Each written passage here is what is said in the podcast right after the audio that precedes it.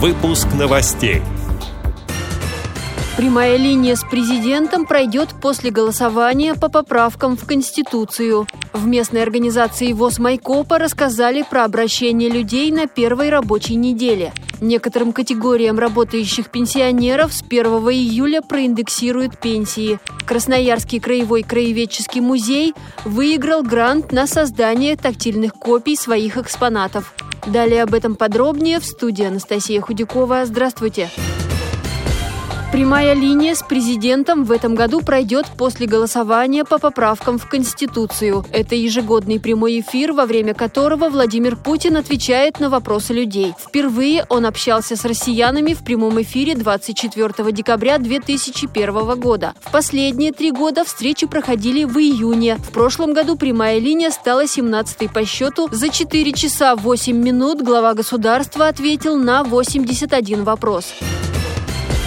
Россия постепенно выходит из режима самоизоляции. Региональные и местные организации Всероссийского общества слепых возвращаются к обычной форме работы, хотя с ограничениями по культурным массовым и спортивным мероприятиям. О том, как началась первая рабочая неделя после карантина в самой многочисленной в структуре Адыгейской республиканской организации в местной организации ВОЗ Майкопа, рассказал председатель Алексей Хлопов. Первый день работы, конечно, начали с приведения в порядок кабинета, протирали поверхности дезинфицирующими средствами, приобрели маски, перчатки. И в первый день к нам по телефону поступило более 10 обращений. Это самые разные обращения, ну, на все животрепещущие темы, которые, конечно, уже не требуют никакого отлагательства. Один человек обратился, у него истекал срок инвалидности, ему необходимо было разъяснение, как пройти переосвидетельствование в период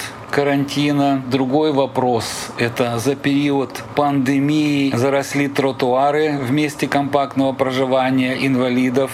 Это дикорастущие растения, сорняки и так далее. То есть мы подготовили письмо на главу администрации, поскольку территория эта относится к муниципалитету нашему. Ну и многие другие вопросы, которые приходилось решать сразу или, по крайней мере, искать пути их решения. Некоторым категориям работающих пенсионеров с 1 июля проиндексируют пенсии. Это касается официальных опекунов или попечителей несовершеннолетних. Кроме того, с 1 июля восстановлена индексация пенсий работающим пенсионерам, которые закончили трудовую деятельность. Им сделают перерасчет с учетом всех пропущенных плановых индексаций, сообщают «Известия». Также появятся две новые льготы – доплата за возраст с 75 лет и рассрочка выплат по кредитам, если если доход неработающего пенсионера меньше двух минимальных размеров оплаты труда. С августа более чем на 9% будут проиндексированы накопительные пенсии и почти на 8% проиндексируют выплаты участникам программы софинансирования пенсионных накоплений.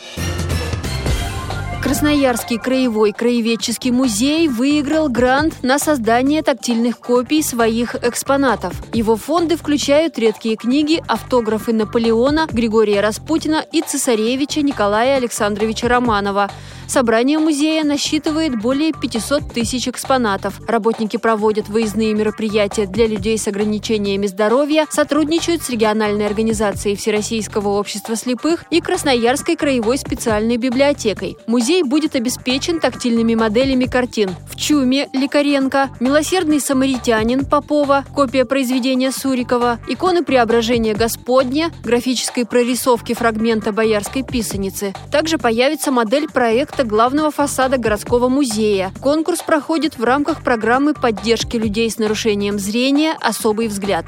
Эти и другие новости вы можете найти на сайте Радио ВОЗ. Мы будем рады рассказать о событиях в вашем регионе. Пишите нам по адресу новости собака ру. Всего доброго и до встречи!